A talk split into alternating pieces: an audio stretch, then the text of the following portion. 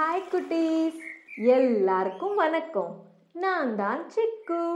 உங்கள் எல்லாருக்கும் கதை சொல்ல வந்திருக்கேன்.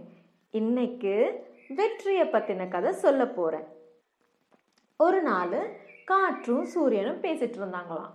அப்படி பேசிட்டு இருக்கும்போது யார் பலசாலி அப்படின்னு ஒரு கேள்வி வந்துச்சான் உடனே காற்று சொல்லிச்சான் அட இது என்ன கேள்வி? எல்லாருக்கும் தெரியும் நான் தான் பலசாலி அப்படின்னு சொல்லிச்சான். உடனே சூரியன் அதுக்கு எதுவும் சொல்லாமல் சும்மா நெக்கலா சிரிச்சாங்களாம். உடனே காற்று சொல்லிச்சான் என்ன? நீ என்னை நம்பலையா?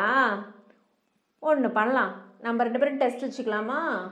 கீழே பாரு அங்கே ஒருத்தர் கோட்டு போட்டு நின்றுட்டுருக்காரு அவரை யார் கோட்டு கயிற்ற வைக்கிறாங்களோ அவங்க தான் பலசாலி. ஒத்துக்கிறியா?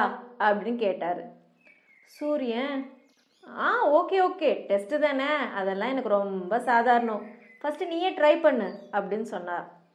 உடனே காற்று என்ன பண்ணுச்சான் ரொம்ப வேகமாக ஊதிச்சான் அப்படின்னு. கீழே இருந்த மனுஷன் என்ன பண்ணாரு?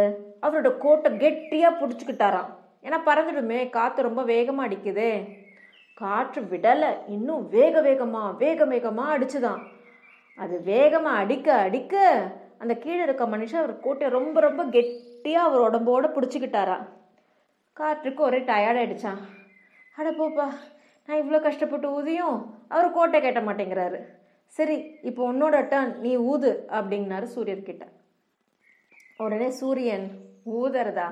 என் டெக்னிக்கே தனி அப்படின்னு சொல்லிட்டு மெல்லமாக சூரிய சக்தியை அந்த மனுஷன் மேலே பட வச்சாராம்.